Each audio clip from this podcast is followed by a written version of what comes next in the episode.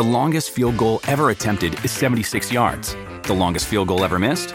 Also 76 yards. Why bring this up? Because knowing your limits matters, both when you're kicking a field goal and when you gamble. Betting more than you're comfortable with is like trying a 70 yard field goal. It probably won't go well. So set a limit when you gamble and stick to it. Want more helpful tips like this? Go to keepitfunohio.com for games, quizzes, and lots of ways to keep your gambling from getting out of hand.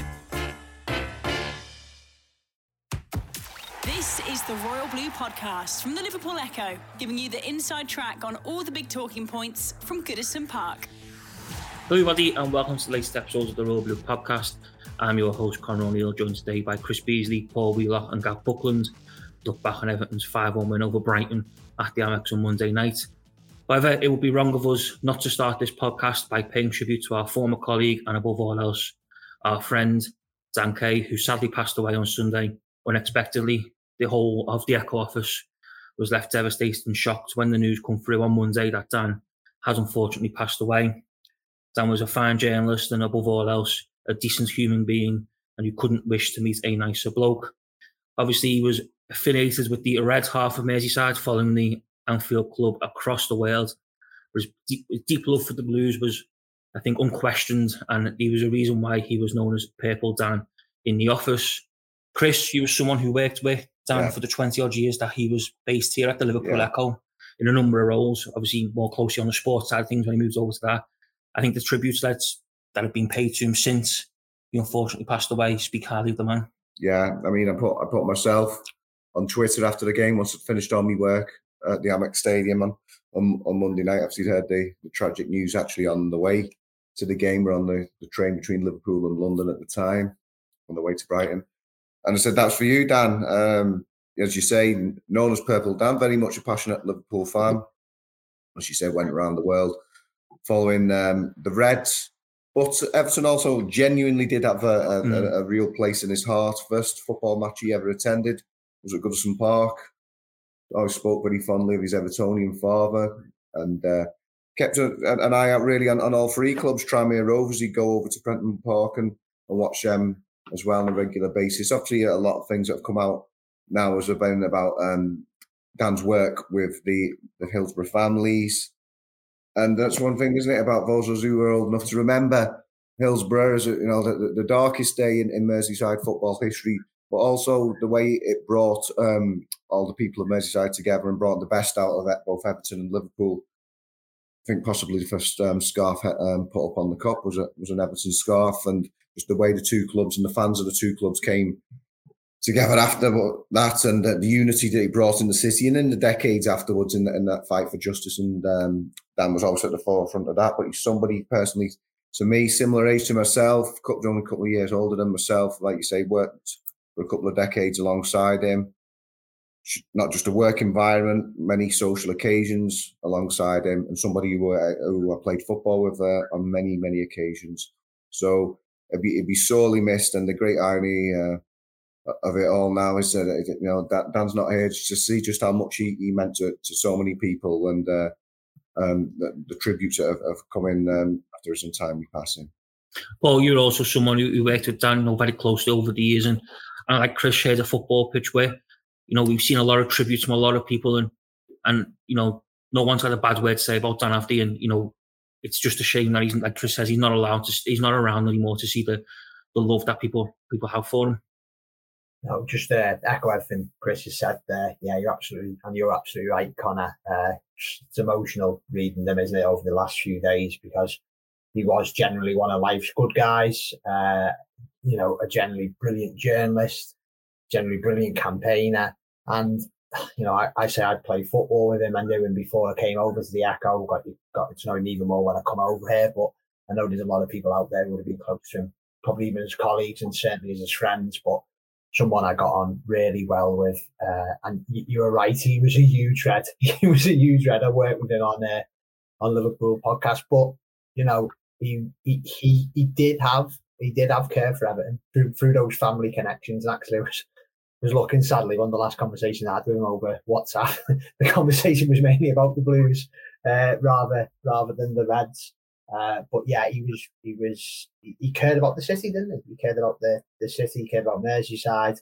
Uh, and, and to him, yeah, of course, believe you me, I'm sure he loved it in when they usually beat us at Anfield, but he, he wanted a strong Everton for the city as well because uh, this place was, was his passion and his love. And yeah, it's uh, it's it's really it's it's really sad. Obviously, it's it's hit a lot of people at the Echo who work with him hard, but as you say, you know, you, can see his uh, you can see his legacy's far gone far beyond you know working with us guys, isn't it? You know, uh, with, with, the tributes that are, are taking place and continues to taking place. So yeah, yeah, just uh, yeah, very sad. Yeah, I think one of the, the, the biggest things for me with, with, with Dan was around March, April time last year. I remember we were out having a, a few pints and chewing the fat as, as always about the football. And I remember, you know, the, the deep concern he had for Everton at the time. And, you know, there was a big debate around the time around the, the feeling of Liverpool fans towards Everton possibly going down. And, you know, there was quite a lot out there who, who were openly kind of saying, you know, they take great joy in, in, watching Everton play in the Championship. But Dan was not one of them. I remember him, you know, quite openly, you know, saying that he would be supporting the Blues from from that, that from that moment on. Now he that little bit more because he was desperate for them to stay in the Premier League and desperate for Merseyside derbies to remain. And, and like you say there, Wheeler, he, above all else, I think he loved the city of Liverpool more than more than anything. And I know me personally, having had the pleasure of working with Dan, getting to know Dan and spending time with Dan, I'm, I'm certainly a better person for it. And you know, on behalf of everyone at the Royal Blue podcast and and the Echo in general, you know, our, our thoughts and condolences go to Dan's family and friends at this this sad time, and they'll be remaining our thoughts and prayers over the next coming days, weeks, and months ahead. Chris, there was a big football match yeah. on Monday evening. I think we always say on this podcast that every game Everton lately play is a big game and one of huge importance. Mondays was no different. I think every Everton fan who was heading down to the south coast, and perhaps you and Joe Thomas included, yeah. was thinking a point would be a, a good result for Everton. You know, keep them alive in the battle to avoid the draw. Show that little bit of hope that they can, you know, get results when it matters what Evertonians and yourselves and Joe got at the Amex yeah. was a 5 1 victory in which Everton were 3 0 up after, I think it was 35 minutes. Yeah. Where on earth did that come from, Chris? Yeah, yeah. So, so someone else, another former colleague of ours, uh, who remain unnamed at this point, but you know, it, did someone formerly of this parish, and probably we all probably agreed said he'd snap your hand off for the points before mm. a ball was kicked at the Amex Stadium, and I'm I'm sure we, we were all kind of think, feeling like that. But yeah, um, it felt like a seismic shift in the tectonic plates of the mm-hmm. relegation mm. battle. Um, yeah, that, nobody saw it coming. We, we, saw it coming, as Sean Dyche said, saw it coming in. It was a very encouraging performance at Leicester City, where he could and perhaps should have gone on to get more there, although ironically there was you know a penalty kick away from being 3-1 down. But that was an encouraging display. But it was high time that Everton produced a performance and a result more than anything to back that up, wasn't it? Wasn't it one win in 11 going into that? Yeah. At some point, very soon, they had to get a win. And they've done that. They got that monkey off their back away from home. Emphatic fashion. It, it really was a masterclass in, in counter-attacking football. Was it 22%, something like that possession?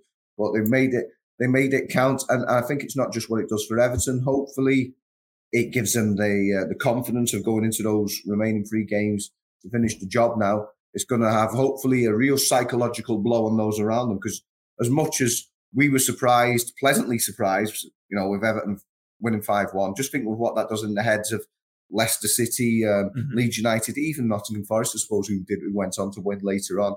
So it's twofold in that respect. But for me, it's gone from I feared the worst before that game. I think after Newcastle, maybe like a lot of Evertonians, a lot of my hope had gone after then, and, and I thought that Everton were going to get relegated. And at this point, it's given us that renewed hope. And for me, it'd actually be a real travesty now if that ended up being a hollow result, a hollow victory at Brighton, and they didn't actually finish the job after. Just the way they've changed it all around now with that one emphatic result. Gav, just when you think you've gone, this club's taken you as far as they can go, they go and suck you right back in. Nobody seen that coming, did we? And I think I say I think we all would have snapped uh, arm off for a point. And um, but we did had been signs that Leicester hadn't necessarily in the first half that the team can score goals. And what we did really on, on Monday was we converted a lot of the opportunities that we'd missed at Leicester, hadn't we? Certainly in the first half. And uh, in fact, it was five shots, five goals, wasn't it? And um, yeah, and so there had been signs, and, and and away from home, I think we've only lost one in five, hadn't we, before the Brighton game? So mm.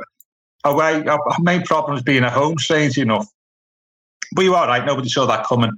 It's, it's quite funny, isn't it? First, also as well, nobody sees a first minute goal coming through after 30 seconds. Because I never know what to do when that happens because you know there's no like build up or you know there's no there's not there's no no, no massive build up for it. You don't see it coming, and I'm just eating my tea. And I was like, I haven't scored. I'll just like carried on eating my tea.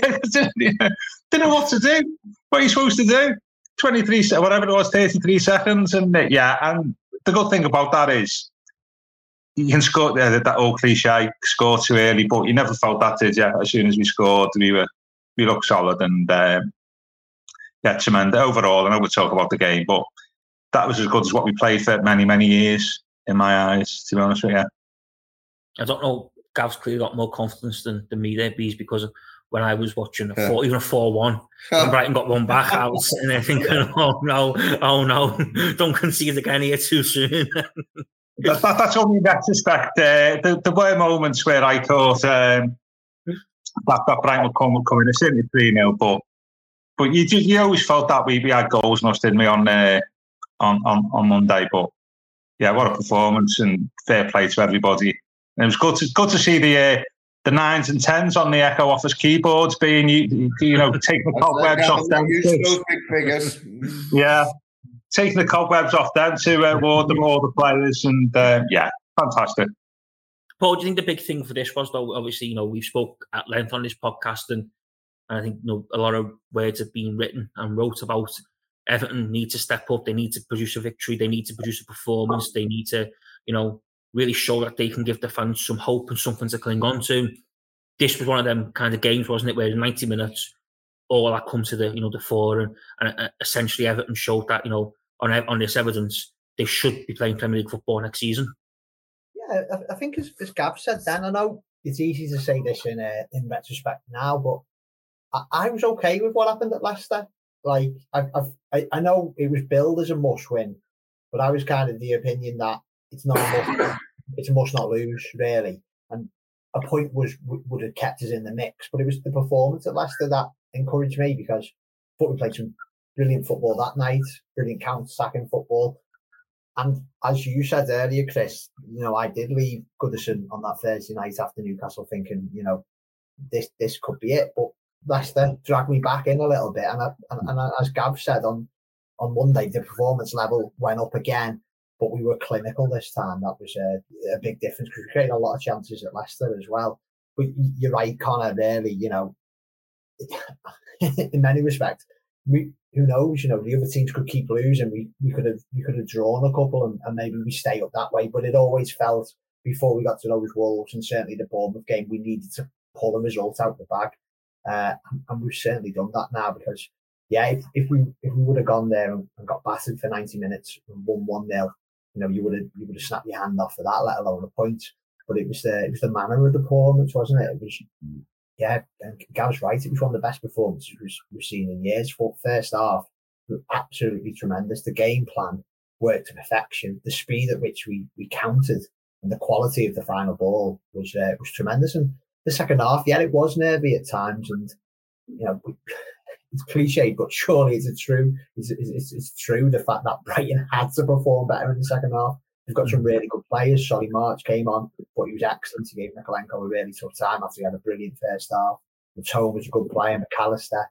Uh, and we rode our luck at times, and the goalkeeper did his job with some with some great saves. But we were we were fully deserving winners, wasn't it? And it was it's been a tough season, but certainly when that that fourth and that fifth goal go on, I know certainly our house seen a lot of celebrations. You know, it was a really we've not had enough moments like that. I'm really pleased for those away supporters in particular who go up and down the country because when we see what one away win this season before then, three in total over the last two seasons, it was uh, yeah, they, I hope they had a really good day on the south coast. It was a brilliant one.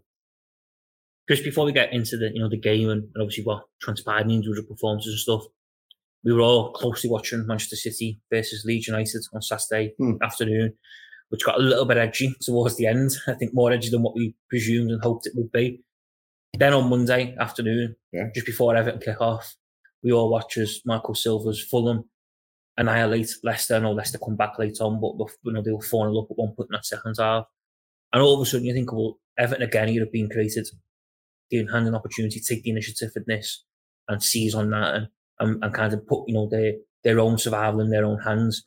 And it was so refreshing, wasn't it? That they eventually took that that chance. Yeah. I know Nottingham Forest ended up beating Southampton yeah. after the Everton, but for Everton to, to back up the results of Leeds and Leicester with a victory and the victory um, in the manner in which they did was almost as pleased as anything because we've been saying for weeks on we Everton keep getting left off the hook, left off the hook, but they never ever took the chance that had been presented to them. I always like Marco Silva.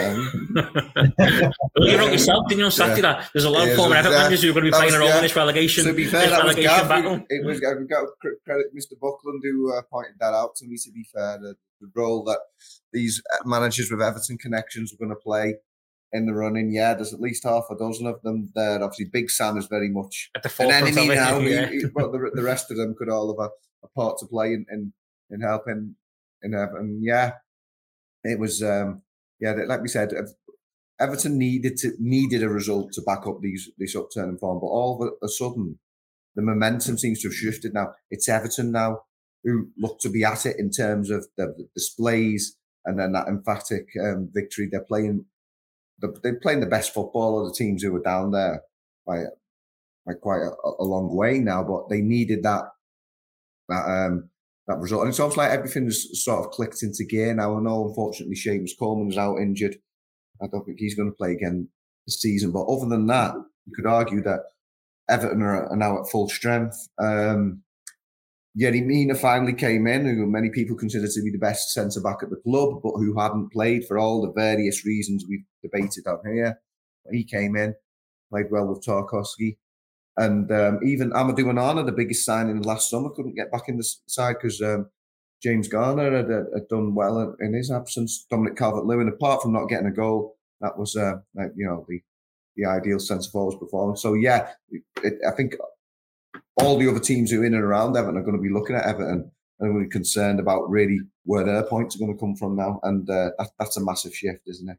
Gav, one man did retain for the Blues on Monday. One man who me and you, I think, have been calling for to return for a long time. You spoke hmm. you know, last week after Leicester, where you said, you know, you hope that Everton would essentially just wouldn't look back and think maybe if Yerry Mina played, we might have been a different team. He was put back in the team over Michael Keane on Monday, much to the relief, I think, of supporters more than anything. And he delivered with a, a colossal performance. And instantly, I thought, made Everton look a lot stronger at the back and, in general, a better team. Yeah, he gives it, we've spoken about this in the weeks he's been absent, haven't we? He gives the team personality, gives the defence personality. He makes the players around him look better. I think he probably inspires confidence to those around him. He's physically imposing and he's got character. And in the absence of Coleman and you know, and Arna being on the bench, that's something we've missed, and he and he gives us that. And what I was surprised about is is how fit he looked, considering he'd not played for, for three or four months in, in terms of first team football. And it was in the in the same, it was quite an I think thinking about this, it was an easiest game for him in terms of like Brighton were forced that wide and just pumped crosses in, especially in the first first hour or so. And um, that's meeting zinc for somebody like me. And strange enough, Michael Keane probably would have found that uh, okay. So yeah, it was great to see him back, and we look far better defensively as a unit. And you know, I expect to see him playing playing against Manchester City. But let's face it, it was a lot more going on than that really in the team, wasn't it, than Mina? Was you surprised, though, Gav, to see him get the nod to come to come back in? Because obviously, a lot have been made kind of in the build up, and, and a lot have been asked about Sean Dyche, uh, lots have been asked to Sean Dyche about Michael Keane and Yerry Mina and stuff.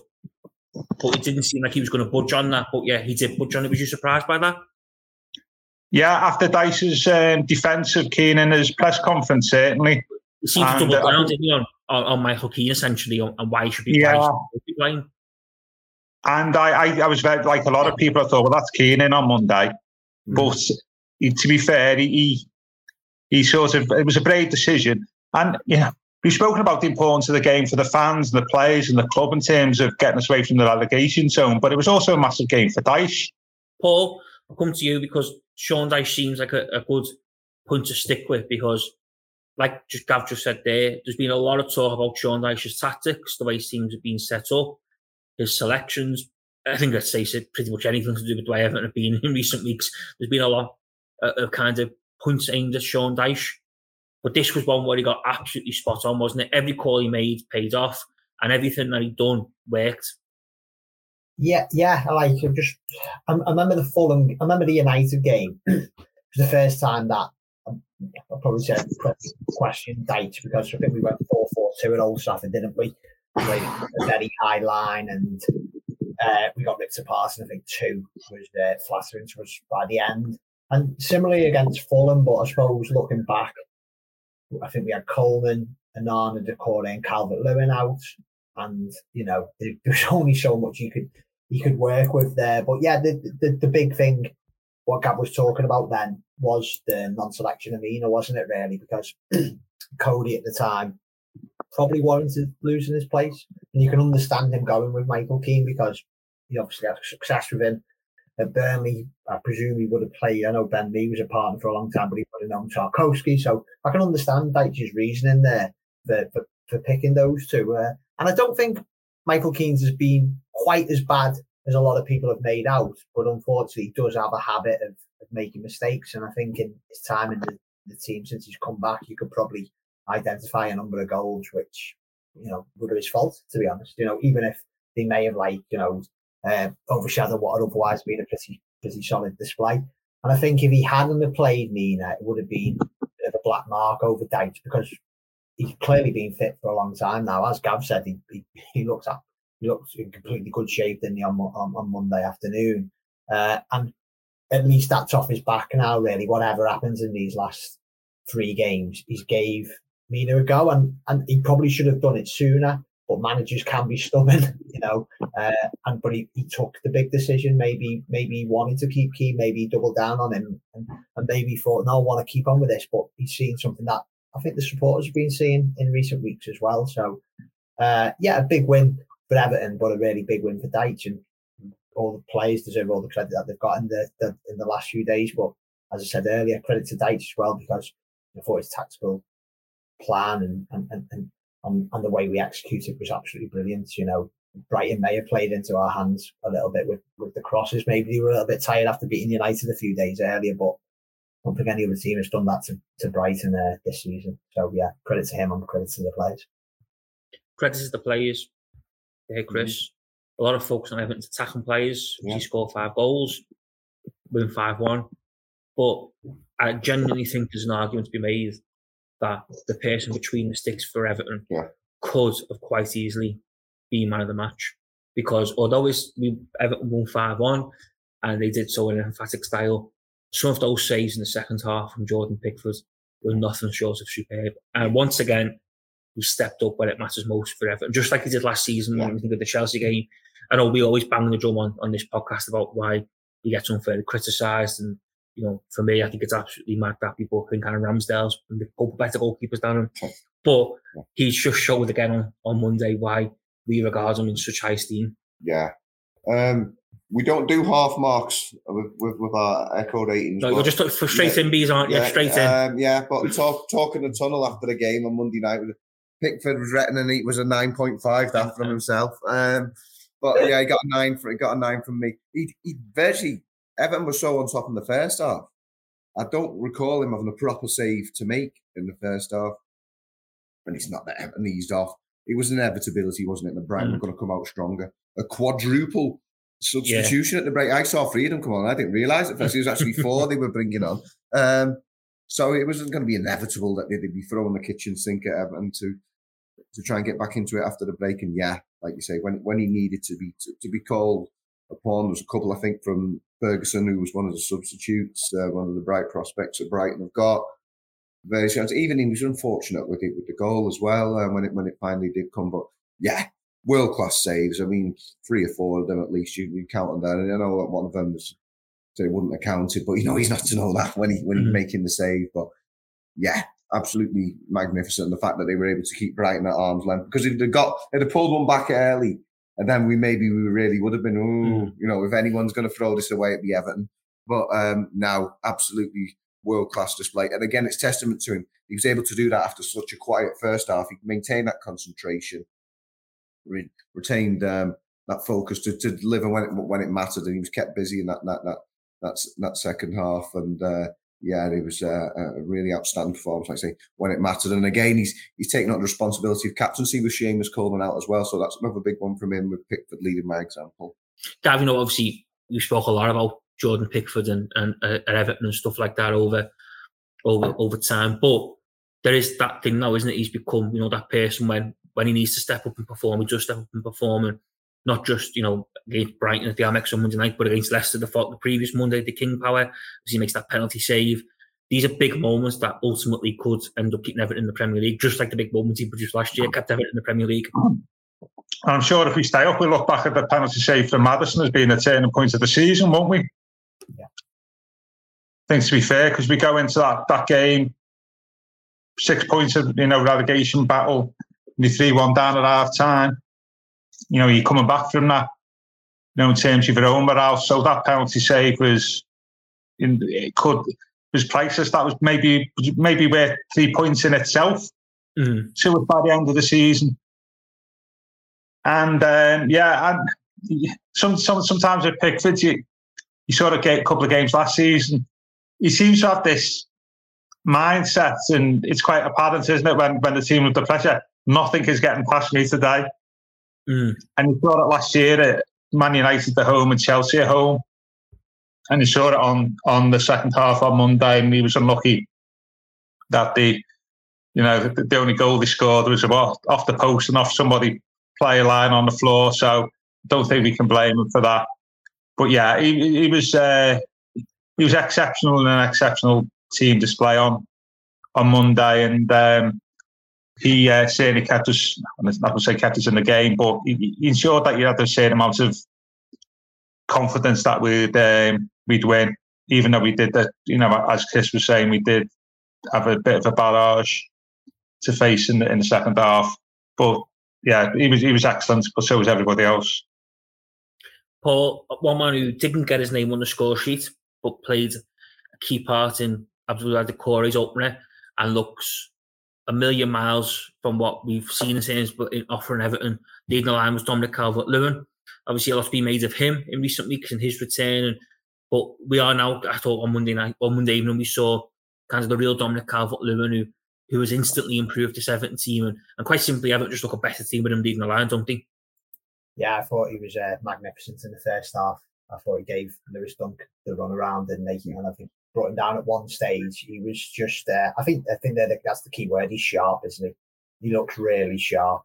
Uh, and you know, for a long time we wondered if, if, if and when he was going to play again this season. But towards touching this wooden desk in front of me here, it, it, it, may have been a slight gamble to keep him back, to keep him back, but maybe not. Maybe it was worth missing him a few more games to get this, get this real Dominic. And he, he, looks like he's enjoying his football, doesn't he? I imagine it must be very hard for him this season and last season, the amount he's missed. But he makes such a huge difference to to Everton. And I think, I know, like in, in football now, in recent years, it's gone away from having a centre forward, isn't it? You have like false nines, or you play with, you know, players who aren't out and out strikers. But certainly at this club, we've always liked a number nine, haven't we? And uh, Dyche, he, particularly with the, the play, the way Dyche wants to play, he needs he needs someone who can hold the ball up there because we've got a lot of pace around him. McNeil, particularly, he's playing so well at the moment. Isn't he? Iwobi, I thought played really well the other night as well.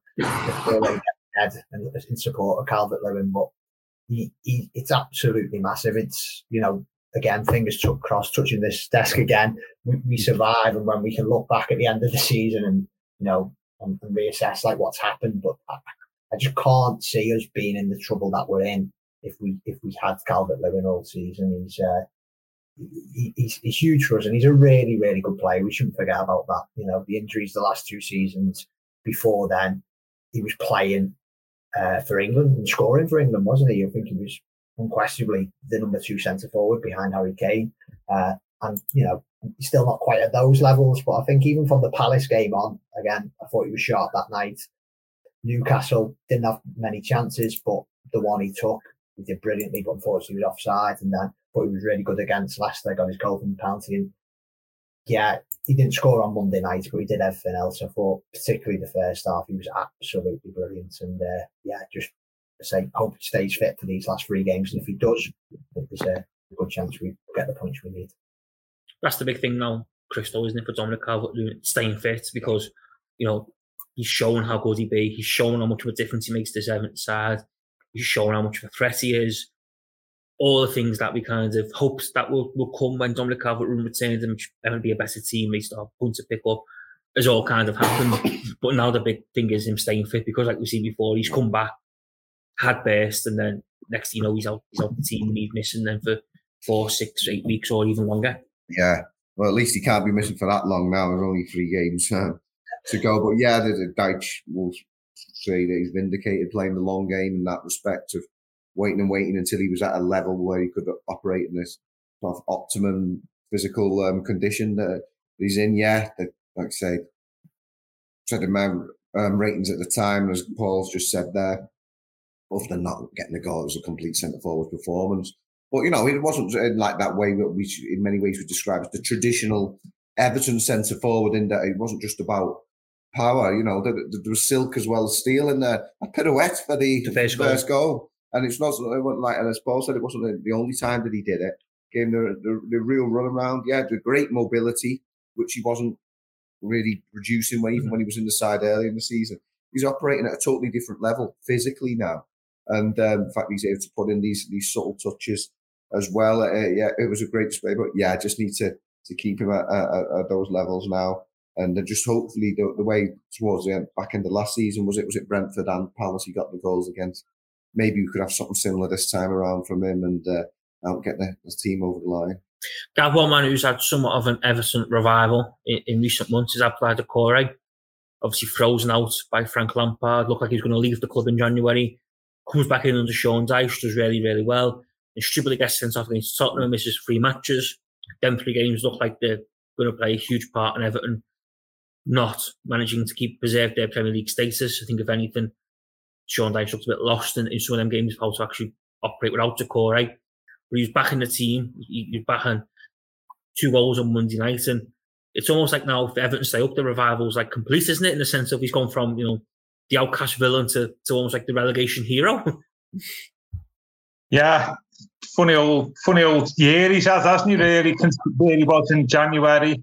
Had an interesting four months, you know, out the team, rumours of being sold in the January transfer window. Out of favour Frank, comes back in, gets sent off. Could, uh, you know, as it as it happened, could hamper our Premier League survival because, as you say, uh, Connor Dyche didn't really know how to get the team set up to, to replicate what we had. And now he's scoring two goals in the first half. Yeah, and it, it's quite obvious, isn't it, that what he does is he gives us a bridge between the midfield and, and the centre forward, helped by, say, by the fact that Calvert Lewin, you know, is fit and firing, and, and that's helped Doucouré as well. And he, he gets into places on the pitch that I don't think any other Everton player gets into.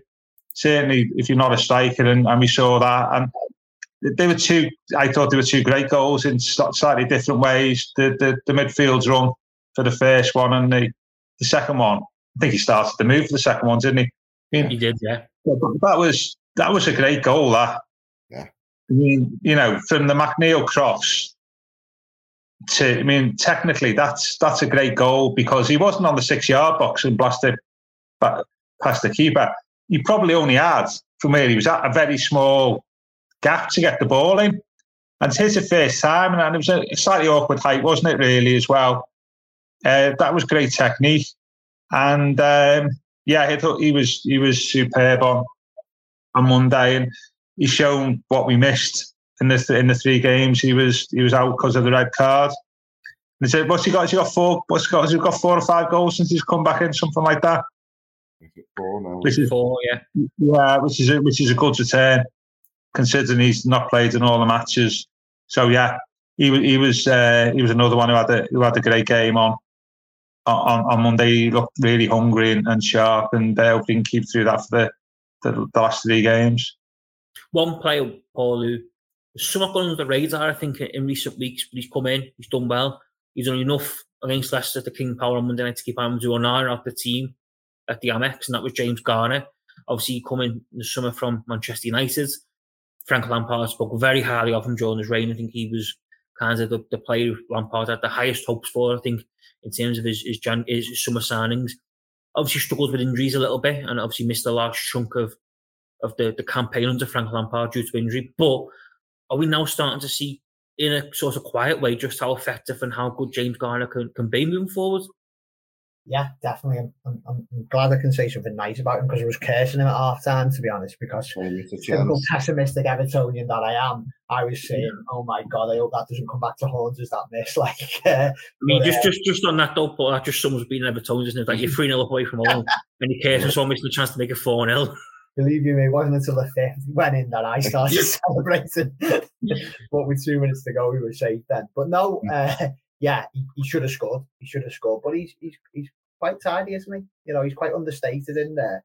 Uh, and if a few weeks ago, if you would have said that he'd be keeping Amadou Onana out of the side, you know, you would have been surprised really, given how important he's been at times for Everton this season. Even though I think you and Chris and Joe have, spoken recently, how he probably needs to step it up a little bit. And Onana and maybe maybe Sean Dyche just seen that, not so much a criticism in Onana, but obviously there was a chance for him Garner to come into the team when Onana was injured and then he was ill, wasn't he? So, and he's certainly taken it. And the, there was a nice, there was a nice balance there on on Monday. Uh, for Idrissa Gueye played pretty well as well. I think he was a bit more disciplined. I know he loves to go and get the ball wherever it is on the pitch, but I think he he, he sat back a little bit more on Monday and kind of looks a good footballer. Uh, you know, we're, we're all hoping, obviously, we'll be in the Premier League, but whatever division we're in, I think Garner's probably going to have a big role to play, isn't he? Uh, it's, you know, and I say let's just hope it's the top flight. But I was reading another piece from the MEN before uh, the Manchester Evening News talking about the lad who was on loan at Sunderland. Is it Amad who, who scored at the weekend? And uh, the the, the uh, Man United writer Samuel Luckhurst was talking about how they're going to integrate him back into the squad. This lad because they've let too many young players go, and he was saying there's still a, a bit of a feeling at Man United about Garner that they, they shouldn't have let him go. They shouldn't let him go because he'd been there for a number of years. It was just that, you know, his, his, his path was blocked, but they still really highly rate him. And, and that was good to read because it kind of backs up what we're seeing on the pitch at the moment. Uh, yeah, I think he's done, I think he's done pretty well. And I know, Chris, one of your pieces for this morning for the paper and the, uh, and the website you were talking about it's the big decision, isn't it? Really, that Sean Dyche just got to make on Sunday. Do you, do you keep going or keep or bring Onana back in? But think for me at the moment, I'll probably stick with him, and that's uh, yeah, testament to how well he's playing. Chris, after the game on Monday night, yeah. Jordan Pickford did an interview in which he said the job's not done. We've still got three cup finals to go, yeah. and this is the big thing for Everton now, isn't it? Because you they've still got three games to go. They're not safe, no. officially safe. They've still got to get themselves over the line and they can't just rely on that one win on Monday and well, that's it now, we're, safe because, you know, we, we've won at Brighton. They've got to pick up where they left off. We will look ahead to Man City later on in the week, yeah. but this thing, you know, Everton can't get complacent and just think, oh, well, the job's done, you know, we'll, we'll be all right now because we, we went to Brighton and won 5-1. They've got to treat the next game, Wolves, and then if Bournemouth need be, like they treated Brighton essentially, haven't they? Yeah. Yeah, it's very important, I think, for the supporters, for those loyal but long suffering Evertonians, for them to enjoy the moment. Mm. You know, paid hard hard earned money in a cost of living crisis up and down the, the country all year. Um, to watch, you know, to watch Everton, I was going to say, through thin and thinner. Um, one away win, maybe something in that South Coast there at Southampton, back in October first. So uh, it's important that the fans enjoy this moment because there's been so few moments to enjoy especially on the road for at least a couple of seasons now, and then before that, go back to COVID era. Um, so yeah, let's let's save it a moment in that respect for the supporters, but yeah, the players need to be on it. They that's been the big concern with Everton is when they do on these all too rare occasions produce a, a really impressive display, a, a good win like that. They don't back it up. There's not those those back to back results put together or sequence but put together. Um, they need to sort of get all the best elements out of what they did at Brighton without being cocky, without thinking, oh yeah, we've got the job, the job's done now. It's very much not done. They're in a much rosier position now. and it's great that we can actually talk with sort of genuine expectation and, and hope now that Everton can stay up rather than fearing the worst like we, we probably were before that Brighton game. But yeah, let's harness that now. Let's see Evan actually go on and, and finish the job and sort of build on what was, you know, a display that, yeah, it's Manchester City, but you're never to, you couldn't really have a, a better game. And like I said, we can talk about City later in the week, but that's the toughest um, challenge you've got out there. It's facing Manchester City, but you couldn't have asked for a better game to go into that after a result like that and that.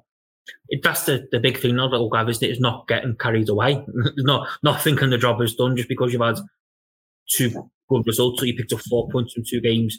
It's going again and, and making sure that, you know, Everton now, in my opinion, got to try and do the earliest possible, the earliest chance they've got to confirm their position in the Premier League next season. They've got to be in a position to do that. Yeah, but that's going to be difficult to play Manchester City, It doesn't it, on Sunday? And um, you know, we've spoken, haven't we, about road results can change things. These play Newcastle, don't they? It's a Saturday. Yeah. Yes. At, at Elland Road, and they've shown that they got fighting at Manchester City and Newcastle are wobbling a little bit at the moment, apart from when they played the Goodison. And all of a sudden, you know, and, and Forest at Chelsea, you could, you know, we're, we're all like sort of on a bit of a high at the moment. We could be playing City, which we're going to be you know, it's going to be like difficult to get a point out of. And you, you could go into that game where Leeds have overtaken you and Forest maybe have got a point, a further point ahead of you before you play Manchester City. So think, you know, what, what this weekend's shown you and one or two other weekends is things can change quickly. Mm-hmm. And we've just got to be on our guard. And it hasn't fallen well for us, the City game, has it really? Suppose you would rather have taken this this result into into Wolves away or Bournemouth at home, wouldn't you, really? Um, but we, have just got to be on our guard, and it, it's whatever happens, it's it's going to go to the last couple of games at least, isn't it? I think. But um, let's face it, we'll talk about City later in the week. That you know, looking at that, a slightly different different perspective after uh, Monday, and quite rightly so. Willow, are you prepared to be edge of the seat stuff over the weekend, yeah. watching every game, kicking every ball, and checking the league table every couple of minutes? Oh. Yeah, I'm sick of this now. Sick of this now. Yeah. Fed up with going on BBC website looking at the fixes, even though I know full well kick off what days they are, what channels they're on. Uh, yeah, it's. I think Gav's right. I think I think it's a big weekend. This one, isn't it? Because I, I can't see Leicester beating Liverpool. I, I, I just can't see. I think Liverpool have got the a bit between the teeth, haven't they? Now I think they'll win there. It's the Leeds Newcastle game that worries me more than anything. Frank does us a favor, does us a favour at the yeah, bridge. Yeah, we, we need, that's the that's the worry one because if if if City, it was Curzon when City, Curzon Garner when he was missed, and Kers Gundogan when he missed his penalty, because like you, you wonder if three could have been become four then and five, and then what does that do to Leeds? But there was a bit of a rally, wasn't there? they got a goal out of the blue, but then you know they pushed it. Any any kind of bit of confidence you can get now, you take, don't you, when you're down there? So I do think that'll be a really difficult game for, for Newcastle. Full Elland Road atmosphere will be good. It's it's a must win for them, isn't it? Really. Uh, if Newcastle can win, and you know what what a chance that is against City. I know we won't talk too much about the City game now because we will do later in the week. But like that's huge, isn't it? Because I do think one more win, and if Leicester and Leicester and Leicester and Newcastle were to lose this weekend, it, would be close. But yeah, I, am getting ahead of myself there early on. I think, it, it, as you guys rightly said, let's enjoy Monday. Let's enjoy this week because uh, it's been one that it's been a really tough season. But yeah, we're, we're still in it. And Chris is right. We can't think we're out of it yet. But yeah, I'll be watching twelve thirty before starting work. I think after you, Connor, on Saturday, mate. So hopefully on the handover, we're right, gents, we will leave things there. I think we've the fat enough about all things Everton and Brighton. We will, of course, back on Friday to look ahead to Everton's game against Manchester City, Goodison Park, and look back on Sean Dyche's pre-match press conference, where I'm sure we can expect plenty more from the Blues boss on all things relegation. But for today, thank you very much for listening to the Royal Blue podcast. You've been listening to the Royal Blue podcast from the Liverpool Echo.